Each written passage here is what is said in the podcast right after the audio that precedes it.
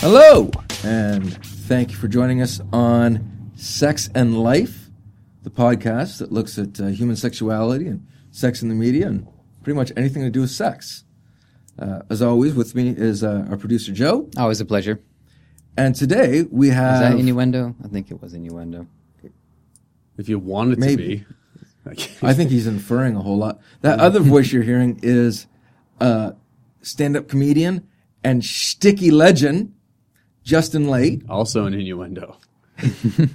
Judging from the smirk on Eli's face, I'm going to say that It's permanent. he, yeah. yeah. So you're also a, a um a personal trainer, right? Sure I am. Excellent. How long you been doing that?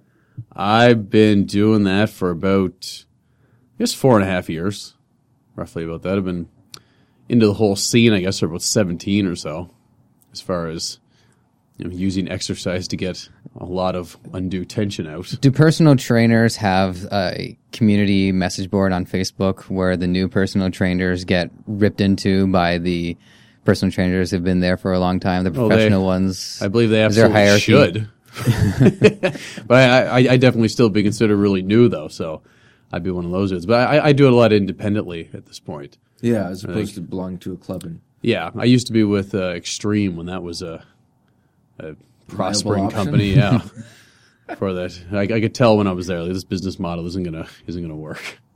But yeah, So- I'm just doing it independent for the past few years. one of the things that really stood out for me when I first met you was the fact that uh, you do rape jokes. This is it Sportsters It was just- when we first met each other. we don't even want to mention that place Give ever. them some again. business if anybody. I think actually I came in, I started ripping on you, didn't I? I, I would assume so. like because your size and please Mm-hmm. don't beat me up and yeah.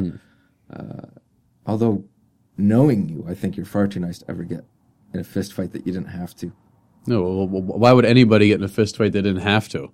I mean, what a Some people just like fighting. some people some people like fighting well. Want to get that aggression out? Yeah, you guys. I, I save it all for Skyrim. That's that's what I do. but okay, so the the difference between uh, uh, your rape jokes and most other people's rape jokes is that you do them from the point of view of a victim. Well, I, I, I think when, uh, when when somebody categorizes something as a rape joke, it's really easy to just brush it off as like, oh, like, and then, you know, you're just describing some weird made up scenario where you ended up being the rapist, and it's like it's like shock comedy, right?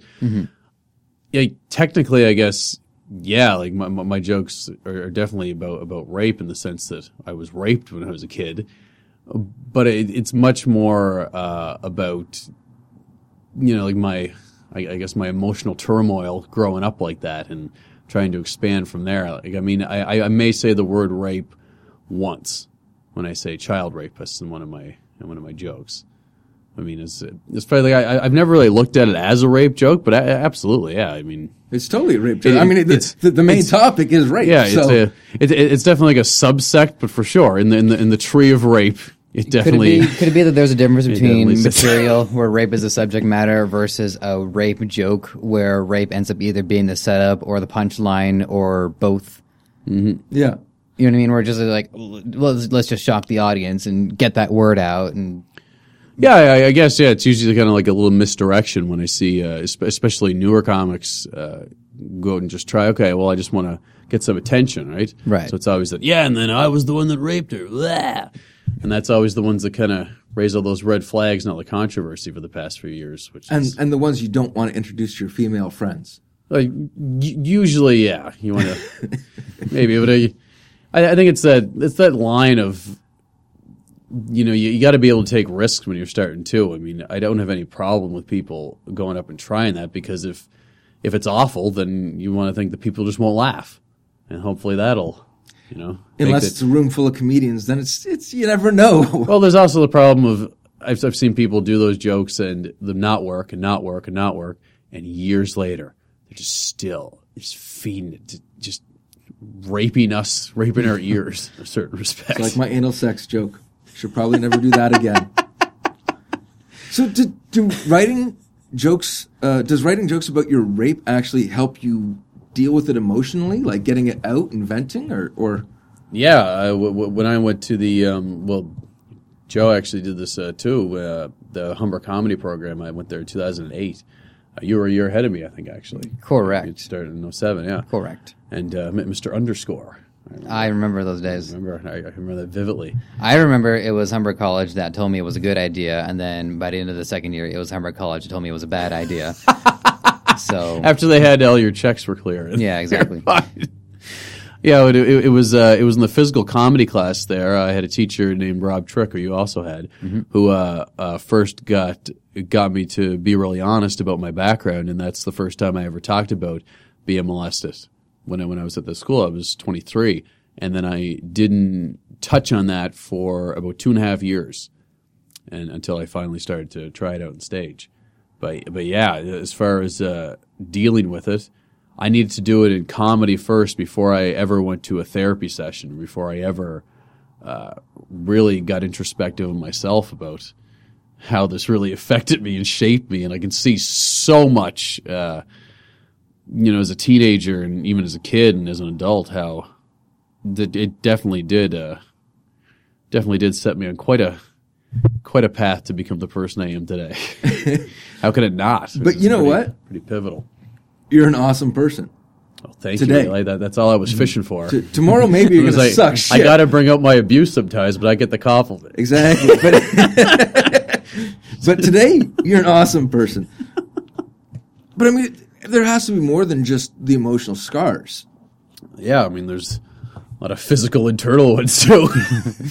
Yeah, no, I've Sure. actually I've heard that from from other male victims of of rape yeah, that they've uh, uh, for years after I'm talking like thirty something Mm-hmm. years after they still experience yeah, for sure. uh, uh, It was physical trauma. yeah, it was it was 21 years ago uh, when that when that would have, or just just a little close 21 years when that would have stopped, and uh, it went on for about eight nine months, uh, roughly two to three times a week, depending on, I guess, Yeah, if I showed up to the to the to the piano lessons or if the mood struck him, I guess. who, who knows what the you know he, inside that mind. But uh, yeah, that, that- that's one of the things that's not talked about a lot, e- even from from victim of from victims of uh, of abuse, because it's gross to talk about in a certain respect. Even when you like the emotional stuff is the hardest stuff for me to talk about, but it's almost the easiest for people to hear. Because they go, oh, I can empathize with that as a human, I guess, and like that's that's rough. being violated or whatever. yeah, and all, all the emotional stuff because that is the hardest stuff for sure that that shapes me as a person. But uh, yeah, the physical stuff, uh, you know, I, I I can't drink a ton of alcohol, or I can't, um, you know, have have a lot of really really um, you know high fat diet because it, it gives me a lot of diarrhea, and then the way my sphincter really, uh, you know, really took shape and developed into my teenage years was kind of fucked up from from having a. Uh, I, I, I'm not going to compliment compliment the guy, but his penis was definitely too large for me as an eight year old. I'm, I'm And, pretty yeah. sure most penises I would say be so. too large for Yeah. anyone. Uh, you know, I mean, to be fair, I don't want to It's nice of you to shortchange try him to either. I compliment him. Yeah. he's he's been dead for a long time, but I I can't you know I didn't have any perspective, but definitely uh, you know it caused a lot of bleeding over time, and then the way that uh, just that it grew in there was well scar tissue. I never got it addressed for a long time. So yeah, to this day I have to be a little careful. It's not nearly as bad as it was five, six years ago before I went and got it addressed at the the hospital, and they gave me a little, you know, kind of. so anytime any of your girlfriends want to get like kinky and touch your bum, you're like, "Fuck off!" yeah, it, it could be messy. I've I've had enough of that. Trust me. Yeah, they can play play about having the period. I'm like, well, try bleeding out of your asshole. That's it. Now, did you find that uh, because you do that, Yeah, and, and in my opinion, you do a great job of it, Mm-hmm. but do you find that that's what people concentrate on when they, they think of you as a comedian? about the the piano lessons and everything. Yeah, yeah. I think uh, three years ago, yes, because that was the only bit that I was really working on, and I wasn't, um, you know, didn't know many people around the scene. Uh, like, like we we sat down, I think about two and a half years ago, the three of us, and did a podcast about uh, rape jokes when I Yeah. was just kind of getting into that. So at that time, yeah, but I mean, that's kind of a, you know, it's a different bit for sure, and it's memorable. and certainly my size and everything makes it stand out. But um, that's kind of the plight of every comic in a certain respect. You go, you're known for a bit Yeah. until you're known for two or three, and then you're just a comedian. Yeah, So, yeah. I mean, yeah, I, I, I would say that a lot of people would, oh yeah, yeah, I know that he does that, but it's been so long now, and it's I've been around for a while. It's you know, I, I definitely don't feel defined by it as much as I would. But have. do you feel like because you do comedy and because you went through this unique experience, you have a responsibility to talk about it? Could you Mm-hmm. Have seen yourself, maybe if uh, Rob Trick or Mm-hmm. whoever had influenced you to talk about it hadn't been there Mm-hmm. and you just decided to do comedy, would it be possible that you would have decided to just avoid not talking about it? I don't want to deal with it. There are funnier things to talk about. I don't. I only got five minutes up here. Yeah, I, I think uh, it's hard to say, but I think that if I hadn't decided to talk about it, I would have stayed on the just strictly writing and sketch route, which is what I wanted to be when I first moved to Toronto. A sketch artist. I wanted to be a yes, a sketch artist. Sketch artist. Which is- I think, I think that's what they're Whatever. called. Sketch artists. Sketchy. exactly. But I think uh, talking about my own personal problems, there's only one real outlet for that where I have complete control over it. Yeah. which is stand up. So uh, when when I when I saw the confidence that gave me in the all the self exploration that doing stand up did, I was like, well, I can't stop doing this.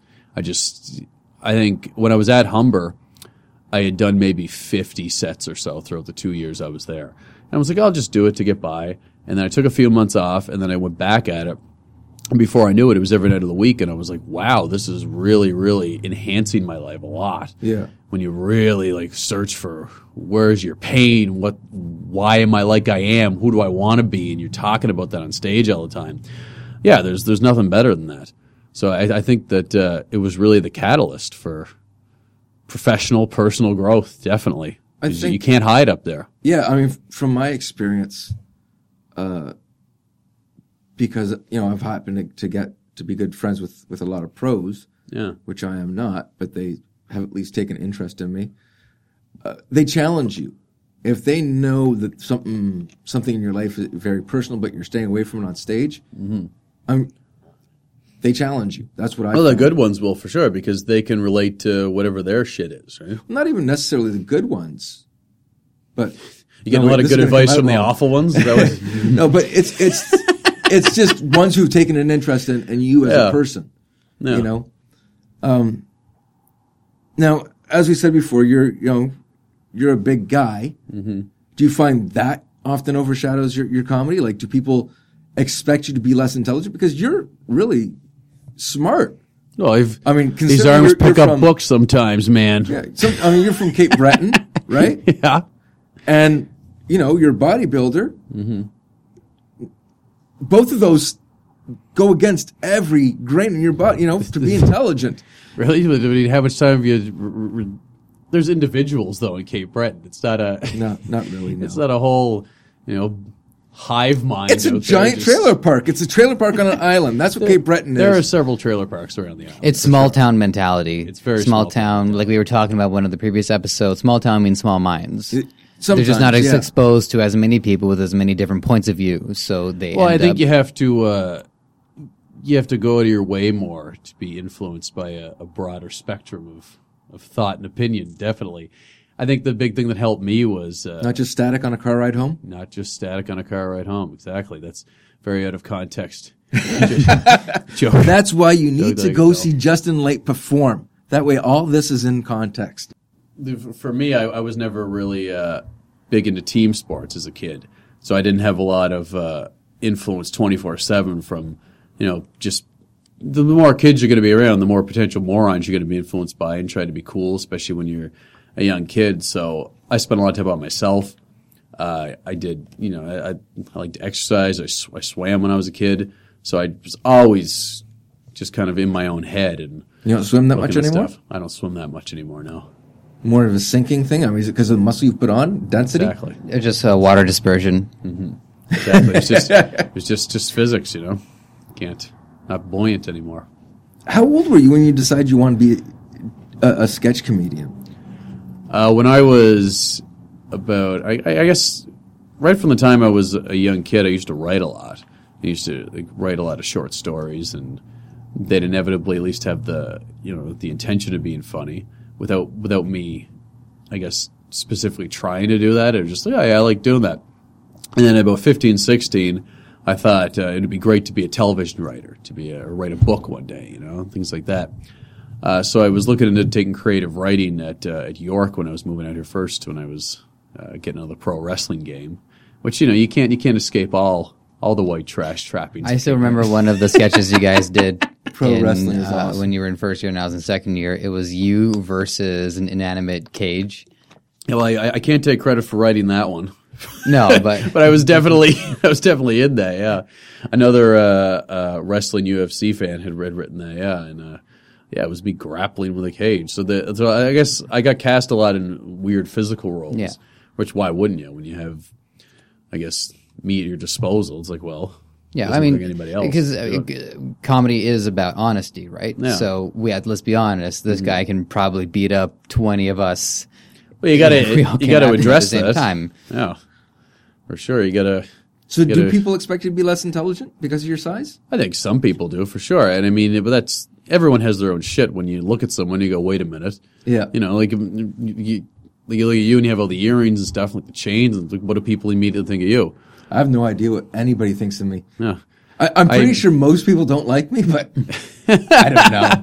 I immediately thought former porn star for sure. Is that what you thought immediately? awesome. It shows. But uh, at first, when I got on stage, uh, I actually had a couple uh, uh, uh, professionals uh, tell me that I should wear big sweaters, hide, you know, my size. But but then as time went on, I was like, wait a minute, maybe I should do jokes about it. That's Why it. not use what makes me unique, right? That's it. and it's it's worked much better. Well, you- you've always had a very uh, comical and, and amusing slant on uh, different things, you know, like uh, just life and the things that happen in life and relationships. And uh, rumor has it you recently broke up with someone. And I mean, or- or the- the last Or the or the uh, or the or the opposite way, but yes. you got together. Well, see, everybody expects. I mean, he's. If you haven't seen Justin, he's a very handsome fella, very nice. Uh, of course, what woman want want to date him I just feel so buttered until up. they get to know him? That's exactly. Oh no. Oh. and and all of his issues. Uh, but seriously, it's it's. was it hard dating someone else in comedy? I, you know, it really depends on the personalities because, in a certain respect, yes, because you have to spend so much time with somebody all the time, and whether it's there or not, uh, whether even if you don't feel like you're in competition with them, uh, if they get something or you get something and they don't, or the opposite, uh, you're always going to look on yourself and go, "Whoa, well, that's great for them, but what am I doing wrong that I'm not doing that?" Because you're so. It's such an individual, But I, individually that can't just be thing. narrowed down to relationships. Uh, as far as you know, uh, Mm-hmm. romantic relationships, I think to some extent that's true for anything. It is. you know, I- any of I- your friends in comedy that are maybe have gotten a bump that Mm-hmm. you didn't get. Yeah, it, for sure it is. But it definitely puts a strain on a relationship in any facet. But uh, I think it's it's such an overwhelming, obsessive thing to pursue that definitely I, I I would find it a hard time not dating someone in comedy as much as it is dating someone in comedy because I just don't have the time. Yeah, that's Yeah, I pretty mean- much all you do. I mean, you work during the day and do comedy at night. Yeah, and you, you I mean, to be a boyfriend and someone not in comedy, you got to go on some dates sometimes. You got to be a boyfriend. I mean, that's just mm-hmm. anything, that. any relationship. They, they they tend to enjoy that, yeah. And if they're not in the business, and sometimes even if they are, it's like they're not going to understand, and really they shouldn't. You know, you, you got to you got to split your time a little bit, but you got to be so dedicated to this to get to actually have it as a career. Yeah. I mean, I've been around for, you know, it's going on six years as far as being in comedy and That doing, long? doing well when I started in sketch and Yeah, okay. uh, doing stand up really hard for about four, where it's pretty well every single night. And not just one room. ones. No, I mean, I did upwards of a little over 450 sets last year, and I mean, it's just all encompassing everywhere. But I mean, that's the price, right? To to actually have, have that job. to achieve greatness. And to be fair, yeah, a woman's not going to understand that that wants to date me, and she shouldn't. It's it's funny because I haven't seen you on like a real stage in forever, Sometimes I feel that, that way too. and uh, someone told me the other day that you just destroyed Kingston. Well, I mean, it can happen. I mean, you, you know, you were just phenomenal on stage. That's uh, those are the rumors I'm hearing about you. There's, there's, there's, there's like rumors on the street going around. Those are the rumors. That's the word on the street. Literally. that, and you cry after sex. One of those is true. Now, having having dated a woman in comedy and, and, and you know going out yeah. to four shows a night every night, uh, are women as funny as men? I mean, there's that whole gender war thing, right? Yeah, I, I, I honestly believe that uh, that whole thing was started by someone, you know, just being really insecure, woman or man. I don't know. I've, I've got it from both sides where, you know, you get like a really defensive woman who's like, fuck, you know, I am as funny as these guys are funnier. I can do it better. Then you get the guy who's just like, yeah, of course they're not. Like, you know, because they, they start citing all these, you know, Charlton, Charleston Heston articles and shit. It's like, it's like, I don't know what drugs that dude was taking, but like, have you seen the interviews? Like, you can't really, Yeah. put any put any real um, faith in that stuff. So it really comes down to just an individual. Like I've met funny women, I've met funny men. Obviously, it's like they're just. I, I, I think that the only skew that you could really uh, put on that is there's just far more men in comedy. So it's a ratio thing. Well, if if, if you had any real statistics that said that men are funnier than women, that's that's what it would be. But I think that's looking at it from the point of view of people who are actively working Mm-hmm. or trying to work in comedy versus what the audience is going to think. Mm-hmm. Because if you look at that ratio and you're seeing seven acts in a night, mm-hmm. maybe one two, or two are going to be a woman versus the five or six guys. Yeah. How is that going to affect the audience? And are they going to put more expectation on the women because oh, well, well the- you almost want to think how is the producer putting the show together? Are they going to want to make sure there's one black guy, one white guy, one mm-hmm. Yeah. guy with like a, mu- a musical instrument, and okay, well here's the one filling the women's slot. She had better be good, and if she's not good, well that means there's not that many good performers because she didn't have much competition. Mm-hmm. Yeah, I was talking to the booker uh, at Absolute, and he said he tries to get at least one woman on every week. Mm-hmm. And uh, Like it, it, but it's it's, juggling, you know. because it's it's difficult from both perspectives because in one sense you don't want to go in with the idea of filling a quota because that's insane right? When you're when you're talking about comedy. But at the same time if you do have an audience that is you know filled with at least a good amount of women yeah like it, common sense says they're going to relate to a woman better just by it's different to be a woman than a man. So they're going to have a different sense of humor for sure individually based but i mean as far as it just fundamentally which gender is funnier, I think you have to. Uh, if you look at that from an audience member, then you're just an idiot. It's- I mean, that's that's what that's the way it is. It's like I think there are more idiots in the world than smart people. That's what I think this whole thing comes down to. That's yeah. So it's like just let them come on stage, and you're either going to laugh or you're not. You can't fake being funny, no matter what you are. So I mean, that's better than they'll get the job. That's the way it should be. I know it's not the case all the time. That's the way it should be. Is is there much difference between who you are and your stage persona? Me, no. I'm. Uh, I think at first for sure, but uh, like you were talking about riffing earlier. Yeah. I spent about six months at the end of um, 2012, second half of 2012, where I said, I'm not going to do any material. I'm just going to riff every set, audience work, talk about something, maybe something the host said just before I brought me on stage, just to be incredibly loose. And by the end of that six months, I was getting much better at it. Where I can, I can dance around material now. If something happens, I get heckled, whatever. It's not gonna, it's not gonna be perfect every time, but I'm not gonna get bothered by it. I'm not gonna panic. Yeah. So uh, that's helped me to be a lot more authentic, be a lot more. I panic when when a joke I know is supposed to work, like it historically has worked great, Yeah. and it doesn't work. I panic. Well, I mean, how I do gotta you- get over that. How do, you, That's how do you how do you find panicking though? like you freeze up or just like what do I- uh, how do I get out of this? yeah, I get befuddled. Yeah, and I mean, yeah, you just gotta. I think if, you- if you go through it enough times and it's killed and bombed enough times, doesn't matter. And I mean, like you know what you're capable of, and Well, you it. you can and you learn to you know read the room, and you're like, oh, this is why this didn't work, and then, yeah, obviously. And, They like dick jokes. well, it, you don't take it as personally anymore. it's just If, if you took it, it if you took every time you bombed on stage personally, you'd Oh, never do it again. And I, no. I I think- I'd be in a mental institution for sure. we definitely uh, kill more than we die. On a To use that very violent.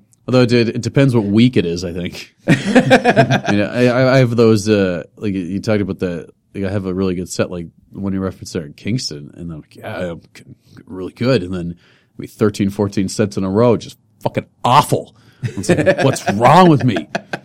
So that's why, like, even the best comic in the world is always about 10 seconds away from being shit, right? It, it can take That's- that moment just yeah, and that's why it's so hard. like the Bill Hicks Chicago video. Have you seen that one? Yeah, yeah. Yeah, yeah. That's uh, if anybody here uh, knows who Bill Hicks is, should and they haven't seen the the infamous Chicago video, should check it out and Oh, just watch how he deals with bombing. Well, you know, you take a lot of risks. I mean, that guy was infamous at a certain point for, you know, taking a lot of headline sets because he just wasn't on the same level as the audience. You know, they were like, they just watched a juggling act go on stage and they're like in that mode. Yeah, And, he, and you just get so mad.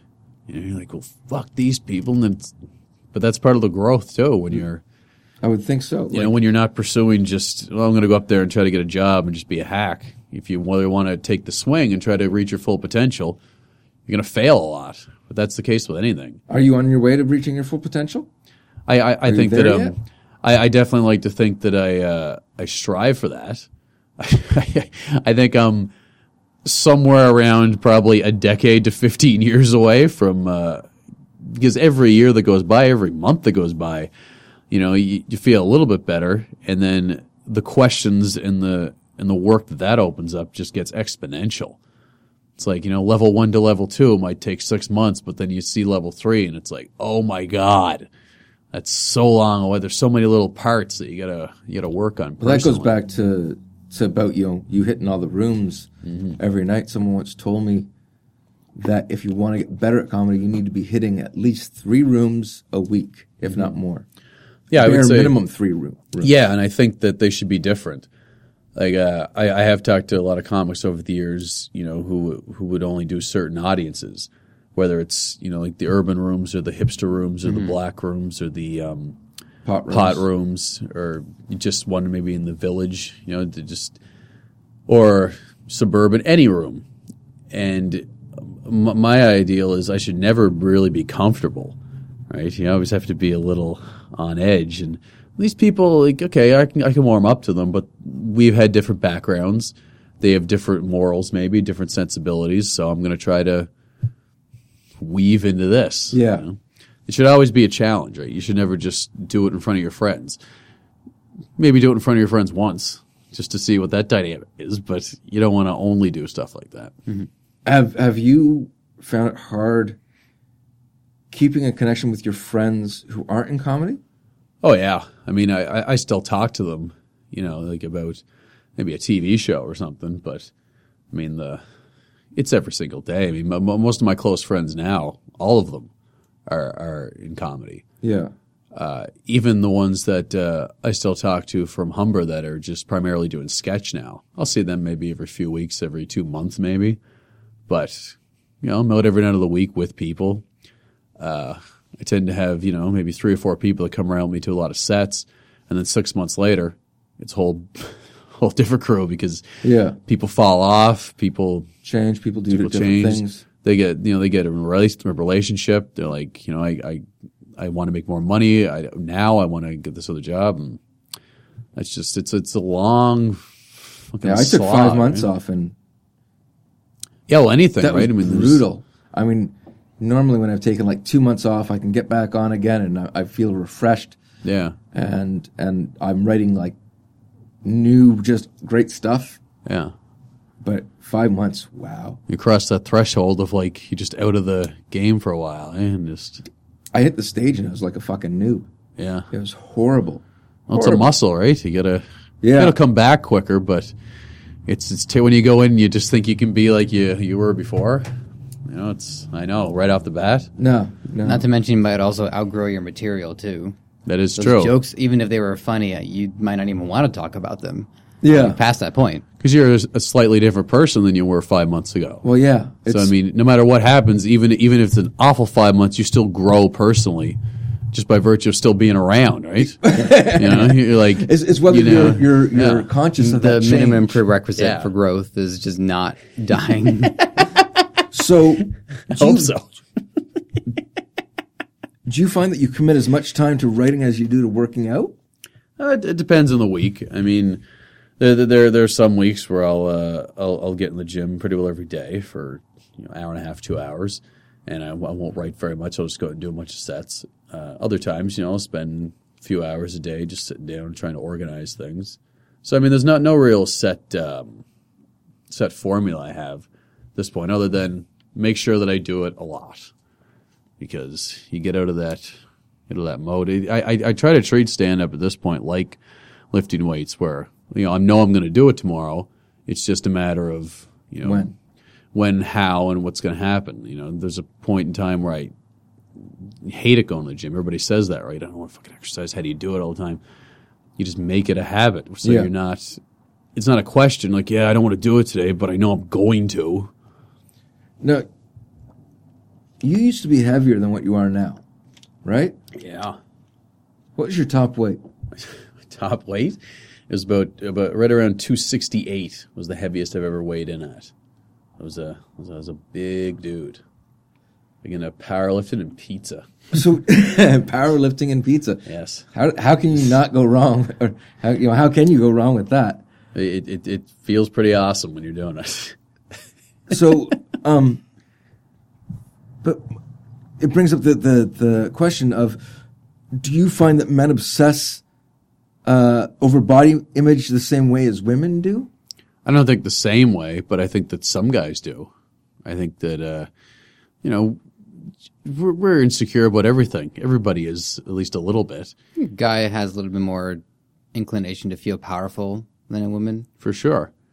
Yeah, and I think it's it's almost more about power than it is about sex appeal, right? I mean, uh, like with a woman who Power is sex appeal. power is sex appeal for sure, but I think it's it's definitely viewed differently. Like like uh, it always feels great to know a bunch of people want to fuck you, but with a woman, it, it, it's like you or know, at you- least use you as arm candy. yeah, for sure. Well, well, well, it's definitely like uh, women are definitely you know more in like yeah, like I can be the arm candy type of thing, and then guys, especially being in the bodybuilding culture, there is that deal of you know you have to be perfect, and the guys that maybe don't work out for two days and they're still like you know 300 pounds and shred it, and they wear big sweatshirts outside because they're insecure about their bodies. Like most people would just do like a triple take at them, but but it's just that intense body dysmorphia, and they have to deal with you know, like uh I'm sure you guys saw the whole Ultimate Warrior stuff in the in the news the last couple of weeks. that dude was in his fifties and uh, you know still very very muscular,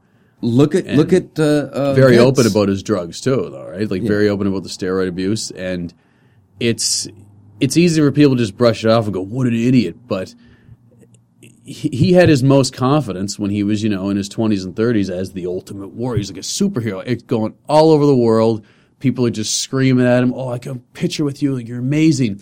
And then you know you get older and you, and you your heart can't take that stuff. You can't be that big anymore. I can't be as big as I was when I was 22 at 29 because you have to preemptively change your lifestyle or you're gonna tear. A, Yeah. yeah, your biceps gonna tear off. You're gonna have a heart attack. And if you don't, it, it's and it's hard for those guys that base their whole lives on their body image. You know, you get to be 40, 50, and it's like, you know, you're not that guy anymore. I can just see gotta be being okay, though. especially frustrating when you reach this pinnacle of your accomplishment where you look that good.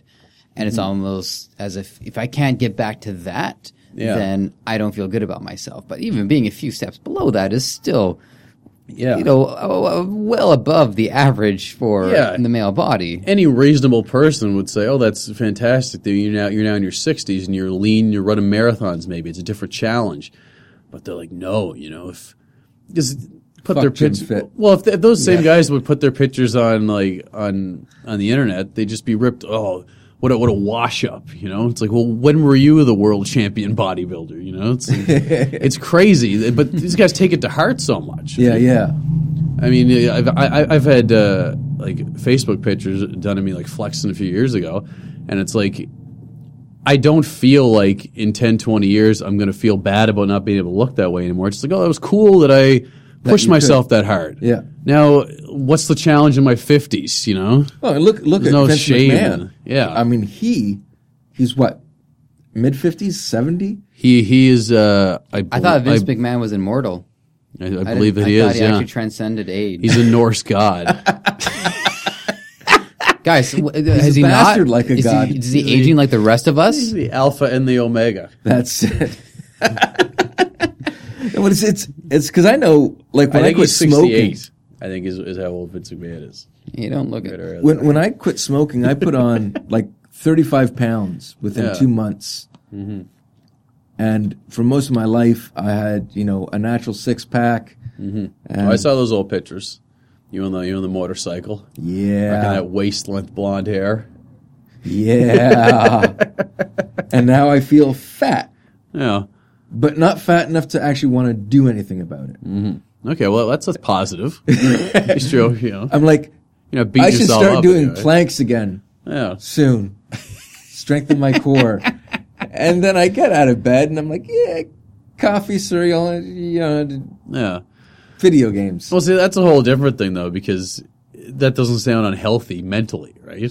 I mean, you're certainly not at the point where people are like, "Oh yeah, Eli, the, dis- the disgusting obese dude." I don't Man, think, I he don't let think- himself go. Yeah, I don't think anybody. I mean, you look the same to me like, since, since I've known you. Whether or not you put on, who's going to notice ten pounds or something, right? Fluctuating. Some people do, actually. It's, Yeah, it's funny. Yeah, they're they're nuts, and they're probably thinking about it themselves more. I think it's projection How- sure. These people who noticed it are these people who have been with you for that uh, stretch of time or has it been someone who maybe hasn't seen you in a long time Yeah, and is who hasn't seen noticing a more long time. drastic change Because because i you mean see someone on every day, you're not going to notice the differences, Yeah. I don't think. Yeah, no, I don't think so. Like, as far as I'm concerned, other than the beard, you look pretty much the same as the day I met you. whereas i haven't seen you Little less hope in a your eyes? year and a half. Oh yeah, for sure. I've been beaten down. yeah, and you and I didn't see each other for geez, probably a year or more, right? right Yeah, something like that. Maybe say i still recognize you Yeah, that, that is true. Not, not many people you can mistake for Justin. But, but there's that difference though with, with somebody who, who feels like they let themselves go a little bit to that guy who's, you know, gets out of bed and is just like, oh, now my whole day is centered around my bicep curls. And it's like, that's just, I went through a period of a few months where I definitely felt like I lived like that. And it is just a son of a bitch, man. Like, I mean, if you work out, that's great. If you don't, just chill out, you know? I knew You're this guy. who uh, he was taking steroids, and the only improvement he got was on his like his back, Yeah. and that was also he was always walking around flexing his back. Yeah. Looked ridiculous, man. I'm telling you, I knew how to accentuate his uh, his attributes. that's it. I feel like there's a lot of resentment with men who just focus on improving their body because it gets to that point where they're starting to decline, as time will do with anyone except Vince McMahon. And so he they resent not It's having gravity. yeah not having done anything else with their lives. Yeah. Whereas you're involved in comedy and writing, and uh, do you still do sketch, or are you just pretty much just sticking with stand up? I just stayed with stand up the last uh, last few years. Yeah, but I mean, there's something that you're growing intellectually, and so you really can only get better at it. Yeah, exactly. You don't, know quite uh, you know have that huge mental drop. At least you don't realize it anyway, like you do physically. Yeah, But yeah, man, that, that stuff is oh, that stuff is scary. And I think I think too, like you mentioned, uh, people not like thinking that I was really stupid when I come on stage, and that's a natural thing because the way anyone's been portrayed in the media or in movies is, you know, well he's he's huge and he's you know muscular, so why would he be smart? Right? He's never needed to be. Just that one dimensional Hulk character. Right? So, do you find you get more women due to your personality or due to your looks? Uh, it's like at, at this point, I mean, it it has to be uh, like I want to say personality, but that also ruins it for me a lot too, right? it's that it's a deal of like, yeah, you're gonna get the odd woman who, uh, m- with me physically, it feels like uh, the women are either like, no, no way, that is, I just not into that at all. More into maybe like you you know, like like the the hipster build, kind of Yeah. like the, you know, I can't fit in a skinny jeans. Scrawny right? and soft. Yeah, I do too much of that ass pushback machine. I can't. No skinny jeans. But uh, then you get other women who are like, yeah, yeah, I'm really into muscular guys, and then other women who just, you know, just don't give a shit. Well, I mean, There's the you don't you don't get to fuck a pop star, you know, a pop singer for just your personality. I'm pretty sure. Oh, I, I, ideally no. When are you referencing, I'm referencing what was it, Ni- Nairobi or yeah, it, it, it, it wasn't like a you know? Britney Spears in her prime type of thing. This was this was I don't even know what the country was. but yes, it was it was a pop star. Still a star. That, that, that, that was primarily 100% based on me being muscular, yes. It's probably yeah. I mean, so there, there is the odd. Because I mean, you fucked one more star than I have, basically. And that's how I, I keep it in my head, so I don't get too depressed Yeah. about it. Like, there's still hope for you, Eli. You're only, Justin's only. Beating you by alive. one pop culture icon. That's it. yeah, all you gotta do is get two, man. You got me beat. so I don't, I don't see that second one coming. No time soon. who knows though? Maybe Surprised you haven't made your way through the whole female lineup of comedy. you know, just like go to She Dot and be like, yeah, had her, had her, had her, need her, had her. Well, there's yeah, just go Don't to the want. There, there- there's definitely been that uh, that feelings like uh, uh, w- one of my one of my female friends in comics that you know, uh, uh, Hannah would always joke about. Uh, uh, think of- I, I I would I, I I would drive some other uh, uh, female comic home. She's like, "Well, you're obviously going to be in love with her now. That's all. That's all you need. need five minutes alone time." And oh yeah, that's this is this is the mother of my children right here for sure. I, d- I definitely had the. Uh, And how close is that to the truth? how close? Very far. Very far from the truth. No, well, oh, oh, oh, if it actually happening, Yeah, yeah. but uh, but definitely a lot of truth to that for sure. yeah, I mean, I I know I get over it pretty quick though. Growing up as insecure as I was, That's exactly what it is too. a woman who made me come real hard, that was mm-hmm. love. Yeah, you got to latch on, man. That's it. Women like Suffocate that, or right? they'll leave you. Yeah, that that always works, right? That's that's a chapter in the game, right? you got to chase them down and then latch onto their ankles. That's it. Always works. It's okay to keep them against their will as long as you don't rape them. You go. And there's there, there- there's back to the rape jokes. Back to the rape. How do you react when someone else does a rape joke? How do I react? I don't know if it's good. I laugh. If it's shit, I might laugh ironically because of the situation it's caused in the room. but I uh, feel empathetic for them now that they're the center of attention and they just messed it up. if if if they're a good dude or or a woman, I mean, I've definitely been in those positions where uh, an example I can use is a. Um, this isn't a rape joke, but I um, I talk a lot about being white trash from Cape Breton and like Yeah. what the what the plight of that That's is. redundant, you know. Being white trash from Cape Breton. Good. I'll, I'll, I'll check that off. Getting a writing note. Are you, uh, redundant? Are you sure you want to use that word, Eli? But uh, when, when I It means the same thing. same thing. so why I say both? It's just the same thing. oh god. So, so when I when I had started doing the uh, the white trash thing, what uh my my my intro to it would be to uh, list off a positive and a negative stereotype for other races, and then say how yeah white trash doesn't have anything right. This is a couple of years ago, and uh, so I'd say like you know Asians are great at math, but they they suck at driving.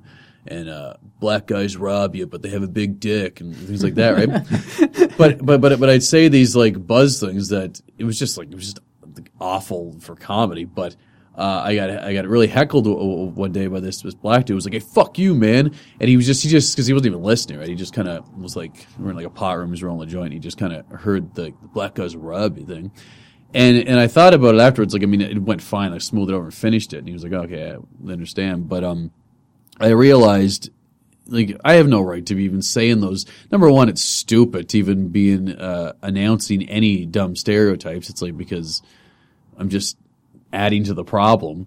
And number two, I don't know what it's like to be, you know, an Asian or a black guy or a woman or anything. So it's like I can only talk about me relating to that, and I should only be exploring what I know, which is being white trash. Yeah, but so that was a been- big been wake up call. discriminated against as well, though. For for sure, but not in that way. So it, it was stupid for me to to explore that, and I learned from that, and that was a big wake up call, and I, and I thought that was. But if I didn't have the freedom to make that mistake, I would have never learned it. So there is that issue of people should be able to go out and make dumb rape jokes, but if they don't learn, then yeah, it's a stupid problem. They're probably never going to be successful anyway Yeah. if they don't learn from the stupid mistakes. Well, that's all there are. I mean, you know, Yeah. In in comedy, it really is a mistake is an opportunity to to learn. Yeah, you got to Um, eat shit. Where you not like that with it. things like, let's say, brain surgery Yeah. or uh, childbirthing. Mm-hmm. Mistakes there that cannot lead to improvement. It's true. Open mics are not like brain surgery. Open mics are so not like brain. this would be a good internet surgery. meme for you. So, so you think you think like race is the line that we shouldn't cross in comedy? No, I, I don't think there's any lines. I think that uh, you have to learn where your angle comes from that. Well, I think that there, I think that there are lines, but those lines keep getting redrawn as time goes on. If you look Yeah, at the you have to lines that Lenny Bruce crossed, uh, he made a lot of mistakes and he got a lot of attention, but he did good for the next coming generations. Yeah. And Bill Hicks and George Carlin carried that on. Yeah. Yes. So at this point, I think rape in and and those stereotypes, it is that next sort of frontier that needs to be Yeah. needs to be fought, and who better to fight it than the people who are the most honest yeah. and have an outlet to be I, I can't get away with sex jokes or racial jokes. Yeah. It's uh, what am I doing wrong? The monster truck thing, though. The monster truck thing. It's, it's, I, I was on an absolute, and I did this this bit that explores a, a racial bias, I guess. Uh, and I basically called all the white liberals there racist for using the term African Canadian, Yeah. whereas I just called them black. Mm-hmm. And so the whole time I'm doing this bit, black girl sitting right in front, she's nodding, not laughing, but nodding, and all the white people are like daggers out of their eyes. It's uh, Well, there's that problem. There's that problem with people not listening and just hearing buzzwords yeah, and then just check it out and go, "Fuck this guy." Right? That's that's insane. But I mean, yeah, that's a problem that everybody has to face. And I don't know why that uh, uh, rape seems to be the big issue now. Right? All of a sudden, it's especially in comedy. I don't, I don't know if it's all of a sudden. Well, it's always been an issue, but it, but it just like the past two or three years, it's like that's just at like the helm of controversy, and definitely in stand up. As far as like every couple of months, you hear a new controversy about you know. What about the controversy with And the? it might be you know what it might be the easiest shitty joke to make maybe when you're starting. That might be the why it's such a problem. And and then there's that whole women versus men thing that obviously is like how else can you display power over over someone than to rape them? So obviously, I guess that's going to be a yeah, that, that- that's Foreclose probably their where it comes from. Yeah, it's, No, it's just foreclose their home. You're in you could do bankrupt. that. That's very You could do powerful. Takes a lot more effort. It's less less immediate to foreclose somebody's home. Yeah, it's it's. Uh, they talked about. I know for years, uh, in my late teens and early twenties, there was the whole debate about whether they're uh, they should uh, castrate rapists, Yeah. and anybody who is knowledgeable was saying no because rape isn't about sex; it's about power. And if you take away their penis, they're going to find other methods, which uh, uh, uh, could be even worse. Yeah, that, that that is a good point. You know, but maybe they could just castrate them and do something else. And once uh, But it- vouched the idea yeah, that if you get caught raping, then you get raped. So you, that power that you took, somebody else gets to take it back. So eye for an eye. Yeah. So Very you, just, biblical. so you just you just employ rapists. I just figured like an the executioner cards. wearing it's okay. the, wearing that I'm a professional. I only the Dexter of rapists. Getting away with that. Why are they all the attractive The- ones though? oh, Oh, I don't know. They're all raping would, people that, though. would, that would be the darkest drama showcases ever published. yeah, I would say let's do that spinoff. So Very topical.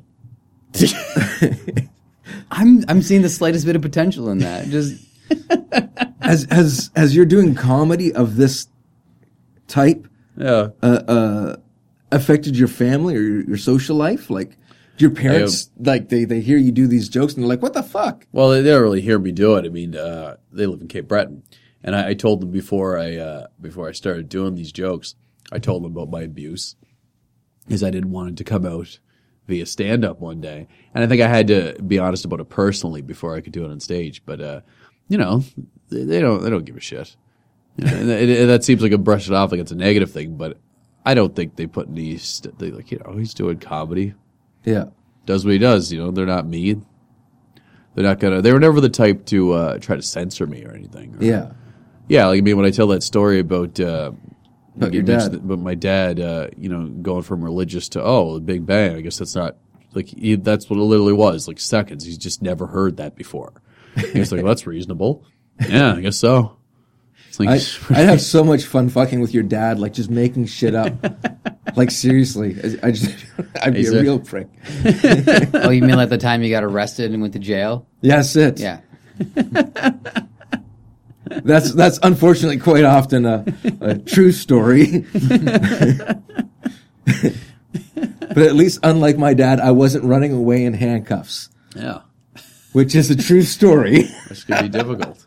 It, yeah, it, it can be, be a little uh, a little difficult.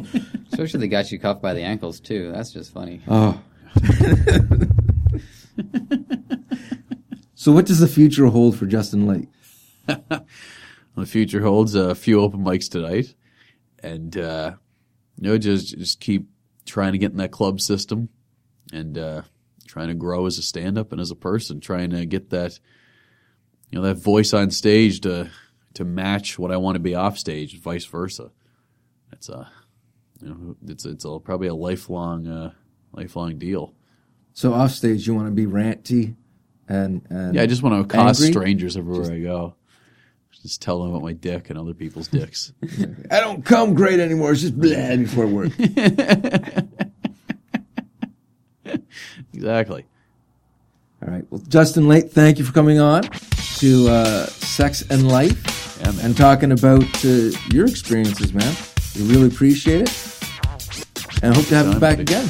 Yeah, wicked time, buddy. Always.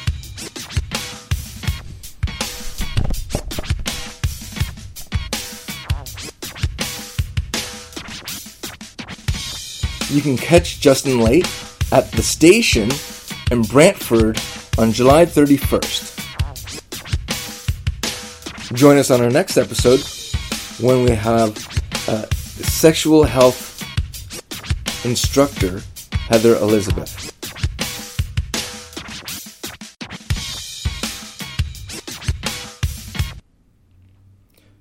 Today's topic was pretty serious.